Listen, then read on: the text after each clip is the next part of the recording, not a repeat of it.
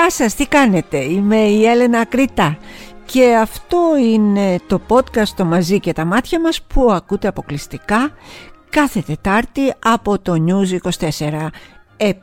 Αν σας αρέσει με παρακολουθείτε στο Spotify, στο Google Podcast και στο Apple Podcast. Πολύ χαίρομαι. Πρέπει να σας πω ότι αυτή είναι μια από τις αγαπημένες στιγμές της εβδομάδας. Σηκώνομαι το πρωί, βάζω το καφεδάκι μου. Το podcast το κάνω εδώ στο σπίτι μου και παλιά τους έβγαζα όλους έξω, τα σκυλάκια μου, όλα τα πάντα. Έκλεινα πόρτες, παράθυρα, μη βγήκαν ένα ήχος. Τώρα για να είμαι ειλικρινής είμαι πιο χαλαρή, οπότε θέλω να σας πω ότι ε, αν ακούσετε και κανένα γάβγισμα ή αν ακούσετε τίποτα πατουσάκια πατ πατ πατ πατ είναι εδώ και τα σκυλάκια μου και σας δίνουν τη δική τους καλημέρα.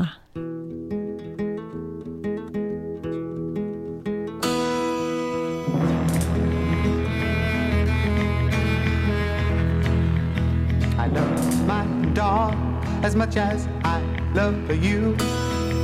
But you may think my dog will always come through. All he asks from me is the food to give him strength. All he ever needs is love, and that he knows he'll get. So I love my dog as much as I love you. But you make a fade, my dog will always come through. All the pay I need comes a shining through his eyes. I don't need no cold water to make me realize that I love my dog as much as I love you. But you make a fade, my dog will. Και επειδή μιλάμε για σκυλάκια, σας έβαλα ένα υπέροχο τραγούδι του Cat Stevens, το I Love My Dog, που λέει αυτό που καμιά φορά σκεφτόμαστε πολύ από μας. Λέει αγαπώ το σκυλί μου ε, όσο αγαπώ και σένα. Αλλά εσύ μπορεί να φύγεις κάποια στιγμή. Ενώ το σκυλί θα είναι πάντα δίπλα μου. Το μόνο που μου ζητάει είναι το φαγάκι του για να το κρατάω ε, δυνατό και το μόνο που μου ζητάει είναι η αγάπη μου για την οποία ξέρει ότι την έχει δεδομένη. Οπότε αγαπάω το σκυλί μου όσο αγαπάω και σένα, αλλά εσύ μπορεί να φύγεις. Με το σκυλί θα είμαι πάντα. Λοιπόν, αφιερωμένο στα δικά μου ε, λατρεμένα σκυλάκια.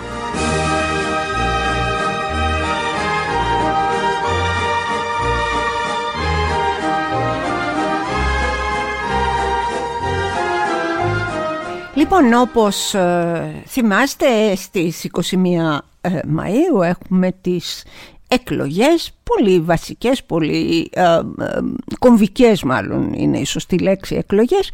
Και θέλω να μοιραστώ μαζί σας ένα πάρα πολύ καλό κείμενο με αφορμή το «Βάλε πλάτη» που λέει συνέχεια ο Μητσοτάκης μιας φίλης μου στο facebook της Εύας Ρέντζου που το βρήκα πάρα πολύ ενδιαφέρον. Ακούστε τι λέει λοιπόν εδώ η Εύα για το «Βάλε πλάτη» του Μητσοτάκη. Έβαλαν πλάτη οι νέοι, έβαλαν πλάτη οι γιατροί, έβαλαν πλάτη οι εκπαιδευτικοί, έβαλαν πλάτη οι νοσηλευτές και οι νοσηλεύτριες, έβαλαν πλάτη οι καθαρίστριες και οι καθαριστές, έβαλαν πλάτη οι συνταξιούχοι, έβαλαν πλάτη οι ελεύθεροι επαγγελματίες, έβαλαν πλάτη οι αρχαιολόγοι, έβαλαν πλάτη οι καλλιτέχνες, τα παιδιά με ειδικές ανάγκες, τα ειδικά σχολεία, έβαλε πλάτη και ο φτωχός, έβαλε πλάτη και ο άνεργος. Και όσο αυτοί όλοι βάζανε πλάτη, έβαλαν λεφτά στην τσέπη τους κάποιοι επιχειρηματίες και έβγαλαν λεφτά κάποιοι υπουργοί φορετοί και ουρονεκοτέβατοι, ο Θεός σου λέει τους έστειλε και έβαλαν λεφτά οι πεθερές και τα πεθερικά και έβγαλαν λεφτά όσοι γεύτηκαν τις απευθείας αναθέσεις των δεκάδων δις. Και έβγαλαν και τους εγκληματίες από τη φυλακή και όταν τους έβγαλαν αυτούς έβαλαν μέσα τις μανάδες των κακοποιημένων παιδιών. Και τώρα, λέει η Εύα, ζητάνε από τους επιζήσαντες των τεμπών να βάλουν πλάτη. Σκεύρωσαν οι πλάτες του κόσμου, γιατί κάποιοι σηκώνουν και το βάρος των νεκρών παιδιών τους. Το βάρος το πιο ασήκωτο. Δεν βάζουμε άλλο πλάτη, βάζουμε το μυαλό μας, βάζουμε την ψυχή μας, βάζουμε μπροστά τις ζωές μας. Εύα Ρέντσου Well, I'm on my way to heaven. We shall not be moved. On our way to heaven, we shall not be moved. Just like a tree that's standing by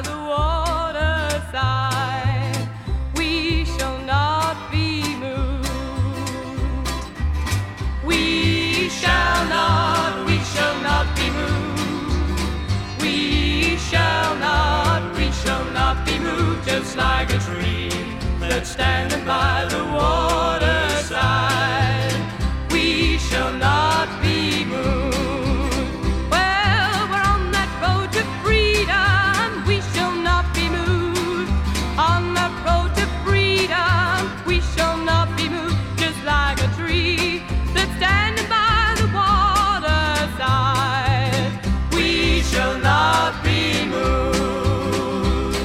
We shall not uh, be moved τραγουδάνε οι Seekers uh, το 1966 πρόκειται για ένα τραγούδι με πολύ ενδιαφέρουσα ιστορία.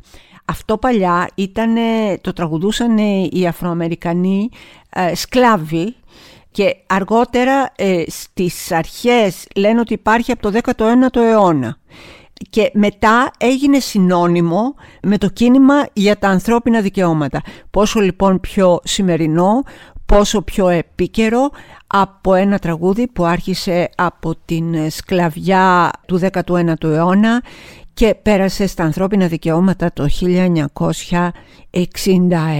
Μα πόσο ωραίο.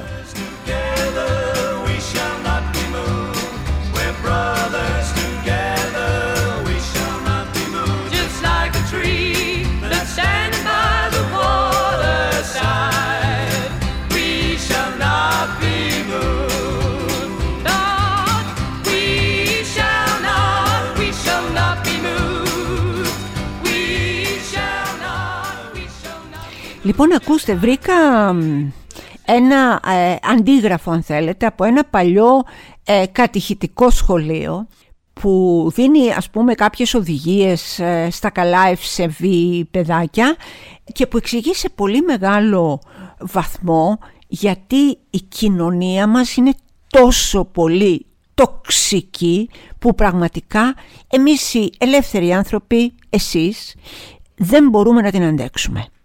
Ακούστε λοιπόν πώς μεγαλώναν τα παιδάκια που τα στέλνανε στο κατηχητικό και κοιτάξτε τι τους λέγανε. Κοιτάξτε να δείτε τι ήταν οι αμαρτίες και πείτε μου μετά αφού τα ακούσετε όταν αυτά τα παιδιά γίνανε γονείς πώς να μην καταστρέψουν και τα δικά τους παιδιά.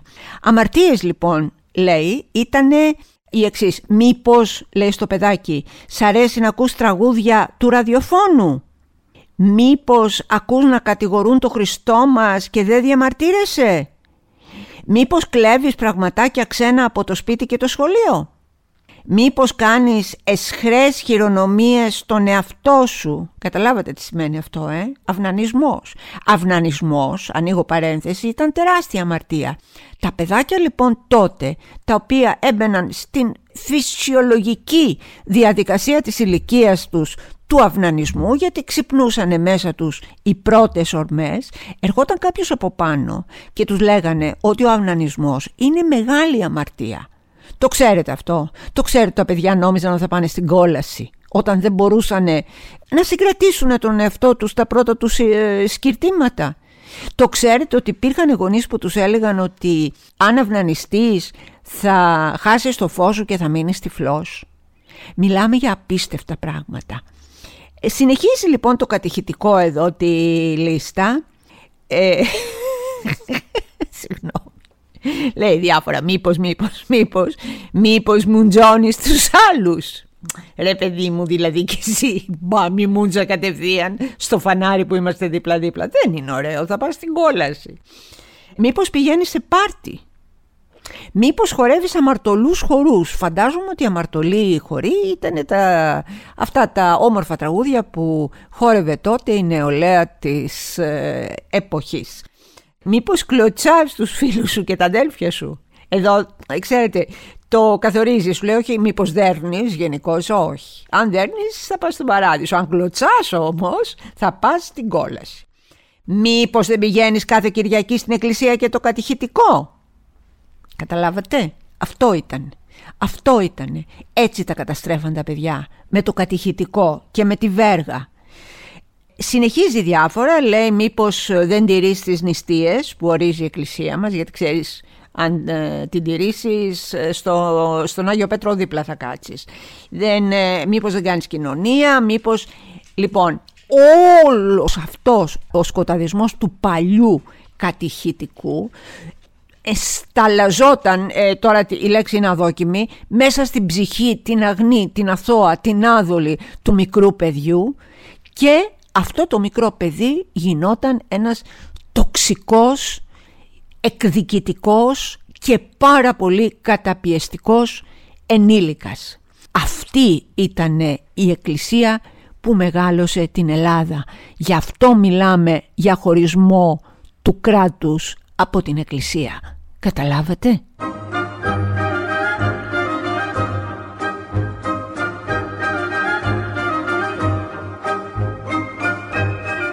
Μα τι κακό κι αυτό βρε παιδί μου. Οι νέοι άνθρωποι να μην θέλουν να δουλέψουν στο τουρισμό Και να ζητάνε κάτι τρελές αμοιβές καλέ. Τη μάνα τους και τον πατέρα τους Μα είναι δυνατόν. Δεν θέλουν παιδί μου να δουλέψουν. Είναι τεμπέληδες Κατάλαβες Τασία μου είναι τεμπέληδες αυτή η γενιά. Κρίμα, κρίμα, κρίμα. Γι' αυτό και εμείς φέρνουμε τους μαύρους, τους αράπιδες, τους άραχλους από τα εξωτερικά για να μας κάνουν όλες τις κατοδούλειες. Κάπως έτσι είναι το κλίμα. Αυτή τη στιγμή στην Ελλάδα όπως έχει διαμορφωθεί κάπως έτσι είναι το κλίμα. Κάπως έτσι μιλάνε για τα νέα παιδιά. Για τα νέα παιδιά που δεν έχουν μία, για τα νέα παιδιά που θέλουν να στηρίξουν και να βοηθήσουν τις οικογένειές τους, για τα νέα παιδιά που ε, απορούν γιατί δεν πάνε να δουλέψουν σε συνθήκες δουλείας. Γιατί αυτό δεν είναι δουλειά, αυτό είναι δουλεία. Αυτό είναι οι σκλάβοι που χτίσανε τις πυραμίδες και τους μαστιγώναν από πάνω. Γιατί λοιπόν είναι πάρα πολλοί τεμπέληδες επειδή δεν θέλουν να δουλεύουν 20 ώρες το 24ωρο. Είναι πάρα πολλοί τεμπέληδες επειδή δεν θέλουν να κοιμούνται σε ένα κοντέινερ ή σε ένα βρωμοϊπόγειο μαζί με άλλους 10 και να μην μπορούν που λέει ο λόγος ούτε να κατουρίσουν. Είναι πάρα πολλοί τεμπέληδες που πρέπει να υφίστανται απίστευτους εξευτελισμούς από αφεντικά και από διευθυντάδες και όλους αυτούς ε, στα τουριστικά ξενοδοχεία, στα εστιατόρια, στο ένα άλλο και να σκύβουν και το κεφάλι για να μην χάσουν, τι να πω, το μεροκάματο του τρόμου να μην χάσουν, το τίποτα να μην χάσουν, το μηδέν να μην χάσουν. Είναι πάρα πολύ τεμπέληδες που δεν δουλεύουν κάτω από αυτές τις συνθήκες. Είναι πάρα πολύ τεμπέλες οι κοπέλες αλλά και τα αγόρια που πηγαίνουν και ο εργοδότης τους βάζει χέρι που ξέρουν ότι από το αυτό το χέρι αν θα τους κάτσουν ή δεν θα τους κάτσουν εξαρτάται το ψωμί της μάνας τους είναι πάρα πολύ τεμπέληδες που σε απάνθρωπες συνθήκες εργασίας δεν συνενούν να ντρέπεστε αυτοί που τα λέτε. Να ντρέπεστε αυτοί που τα προτείνετε. Και να μην λέτε και ψέματα, γιατί κάποιος μου είπε, δηλαδή ο άλλος θέλει 2.000 το μήνα για να δουλέψει γκαρσόνι σε νησί. Όχι, δεν θέλει 2.000 το μήνα. Και μη μας κοροϊδεύετε. Στην ίδια χώρα ζούμε. Στο ίδιο χωριό βρισκόμαστε όλοι. Μην λέτε τέτοια πράγματα. Μια χαρά είναι τα παιδιά. Εσείς είστε το πρόβλημα. Εσείς οι εργοδότες, όχι όλοι βεβαίως, που είναι κακοποιητές, που είναι κακοπληρωτές, που ξεφτιλίζουν, που βρίζουν, που δεν πληρώνουν στην ώρα τους και που θεωρούν ότι οι νέοι άνθρωποι που πάνε να δουλέψουν για αυτούς είναι σκουπίδια. Ντροπή στα μούτρα σας. Τίποτα άλλο. Ήρεμα το λέω.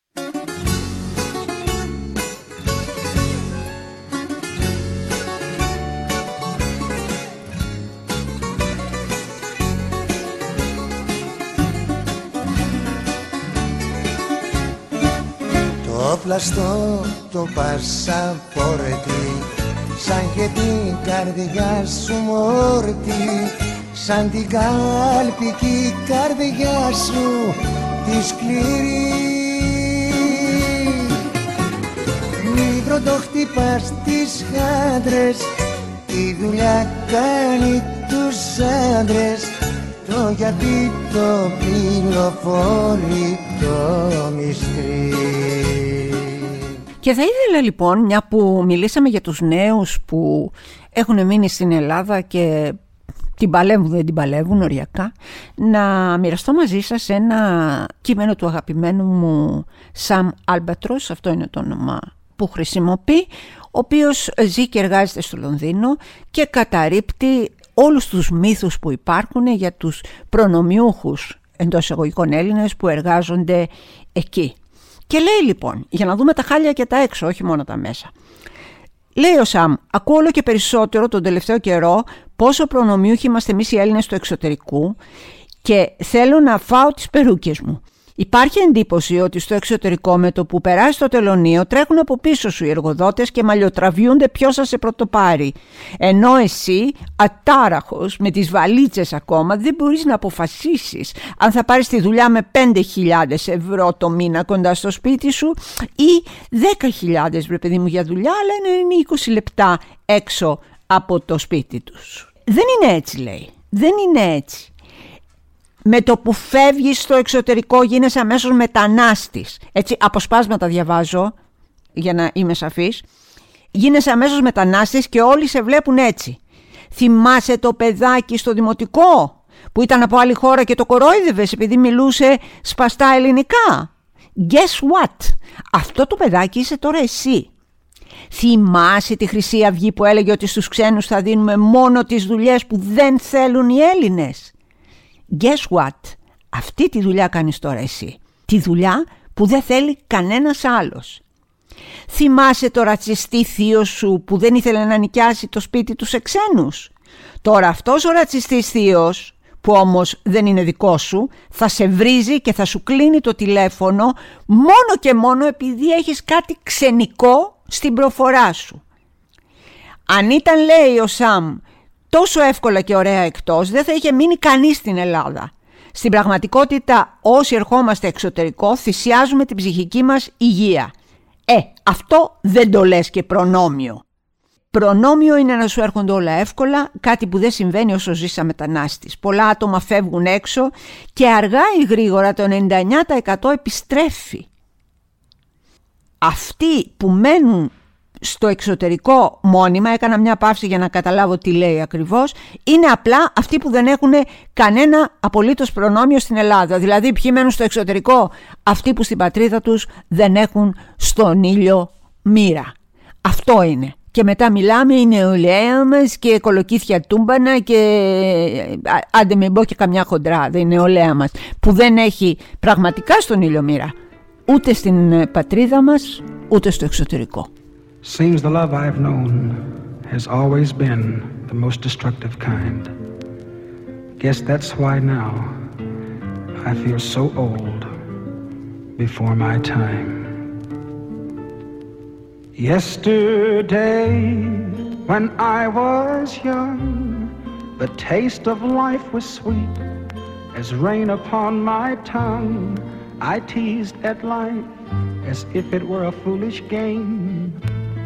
The way the evening breeze may tease a candle flame, the thousand dreams I dreamed, the splendid things I planned, I always built to last on weak and shifting sand. I live by night and shun the naked light of day. And only now I see how the years ran away. Yesterday, when I was young, so many happy songs were waiting to be sung. So many wild pleasures lay in store for me. And so much pain. Όπου φόνος και χαρά η Βασίλειο πρώτη. Ξέρετε γιατί το λέω αυτό. Γιατί πάρα πολύ τις γουστάρετε αυτή τη θεματολογία. Σας αρέσουν οι φόνοι, σας αρέσουν. Να σας πω την αλήθεια. Και μένα πάρα πολύ. Τρελαίνομαι. Θέλω λοιπόν να σας πω μια ιστορία για 50 γυναίκες δολοφόνους στην κομμόπολη της Ουγγαρίας Ναγκύρεφ που δηλητηρίασαν γύρω στους 300 άντρες για να μην χάσουν τους εραστές τους. Ακούστε, αυτό έγινε την περίοδο από το 1911 μέχρι το 1929, δηλαδή επί 18 ολόκληρα χρόνια οι γυναίκες του χωριού δολοφονούσαν τους άντρες τους ασύστολα. Τι είχε γίνει λοιπόν; Στη διάρκεια του Πρώτου Παγκόσμιου Πόλεμου είχαν φύγει οι άντρες για να πολεμήσουν και Ταυτόχρονα στην περιοχή εκεί κοντά στο χωριό δημιουργήθηκαν τα στρατόπεδα εχμαλώτων. Άρχισαν λοιπόν οι γυναίκες που ήταν καταπιεσμένες, ε, δαρμένες, αγάμητες, θα μου το επιτρέψετε, να συνάπτουν ερωτικές σχέσεις ας πούμε με τους εχμάλωτους του πολέμου. Την ίδια εποχή οι άντρες τους ε, πέθαναν στον πόλεμο. Όμως όταν ο πόλεμος τελείωσε και άρχισαν οι άντρες τους να γυρίζουν πίσω, αυτές δεν τους θέλανε. Από πά σου λέει δεν τον θέλω, θέλω τον καινούριο τον κόμενο που είναι πάρα πολύ καλός και ξέρει και κόλπα και απ' όλα. Θέλανε δηλαδή για να σας δώσω να καταλάβουν τους εχθρούς τους, τους εχθρούς του πολέμου. Και έτσι τι κάνανε, άρχισαν να σκοτώνουν τους άντρες τους. Με τη βοήθεια μιας ε, μέας τότε άρχισαν να τη δηλητηριάζουν. Δηλαδή αυτή έκανε κάτι κοκτέιλ, ξέρετε όχι όχι κοκτέιλ ε, μαργαρίτα, γενικώς. Κάτι κοκτέιλ και έριχνε μέσα διάφορα ε, δηλητήρια και τα λοιπά και τα ποτίζανε αυτές τους άντρες τους και εκεί που πάβει να είναι καθόλου αστείο και δεν είναι έτσι κι αλλιώς, είναι τραγικό, ακόμα και τα παιδιά τους. Μετά όμως άρχισαν να δολοφονούν επειδή πήραν το κολλάι αυτές κατάλαβες και άρχισαν να δολοφονούν περίπου όποιον έβρισκε μπροστά τους. Τις κακομιλούσε ο άνδρας, φραπ δηλητήριο. Ε, για να κληρονομήσουν την περιουσία, φραπ δηλητήριο. Πάρα πάρα πολύ απλά πράγματα. Αυτές λοιπόν τότε κάποτε τις ε, τσακώσανε, πήγαν φιλικοί, τις ε, σκοτώσανε, τις εκτελέσανε, γενικά δεν πέρασαν πολύ καλά και πολύ σωστά άλλωστε και αυτό θέλετε απαντάει στους, ε, σε εκείνους που λένε μιλάτε για γυναικοκτονία και καλά γιατί δεν μιλάτε για ανδροκτονία. Ναι, εδώ ήταν μια ξεκάθαρη περίπτωση μαζικής ανδροκτονίας γιατί στην ουσία ήταν η κλασική έμφυλη βία. Σκοτώνανε τους άντρες τους γιατί ήταν άντρες. Τέλος. Καταδικάζουμε. Όντως. Πάρα πολύ σκληρό, πάρα πολύ βίαιο, πάρα πολύ αθλίο και βεβαίως στην περίπτωση αυτή οι γυναίκες όσο καταπιεσμένες και να είναι από την πατριαρχία ε, δεν είναι καλύτεροι από τους άντρες τους.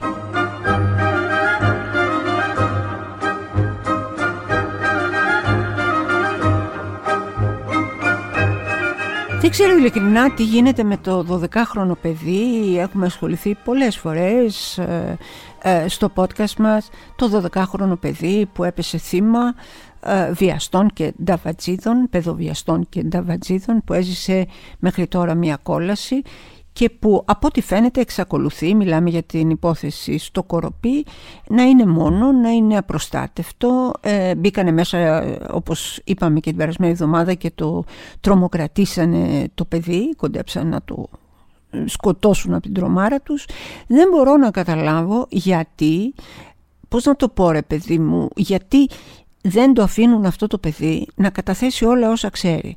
Πάει και λέει ότι υπάρχουν άνθρωποι που τους αναγνώρισε, που είναι βουλευτές, που είναι επώνυμα πρόσωπα, που είναι αναγνωρίσιμες φάτσες και που ήταν ε, άνθρωποι που τη βιάσανε, εντάξει. Και κανείς δεν ασχολείται. Κοιτάνε όλοι να το θάψουνε. Δεν Πιστεύω ειλικρινά να σας πω κάτι. Πιστεύω ότι ποτέ δεν θα μάθουμε την αλήθεια στην ιστορία αυτή με το μύχο, το μπουμπούκι αυτό της Νέας Δημοκρατίας και τους συναυτό και από την άλλη μεριά του μικρού αυτού παιδιού που το κουρελιάσανε την ψυχούλα, την καρδιά και το σώμα τους όλοι αυτοί οι άθλοι.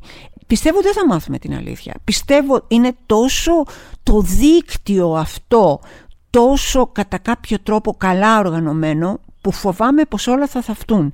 Δεν θα βγουν τα ονόματα στη φόρα, δεν θα το αφήσουν το παιδί να καταθέσει αυτά που πρέπει να καταθέσει και αυτά που ξέρει να καταθέσει και δυστυχώς η αλήθεια φοβάμαι ότι λάμπει μόνο στις ταινίες, στο σινεμά και στα μυθιστορήματα. Εδώ θα κοκκουλωθεί παιδιά. Να θυμάστε την ώρα που το είπα και αν βγω ψεύτρα θα είμαι η πρώτη που θα βγω στους δρόμους και θα αρχίσω να τραγουδάω και να αγκαλιάζω όποιον βρίσκω μπροστά μου. Τι άλλο να πω δεν ξέρω. Το παιδί. Το παιδί και τα μάτια μας γαμώτο. Βάλε κι άλλο πιάτο στο τραπέζι Βγάλε από την πόρτα το κλειδί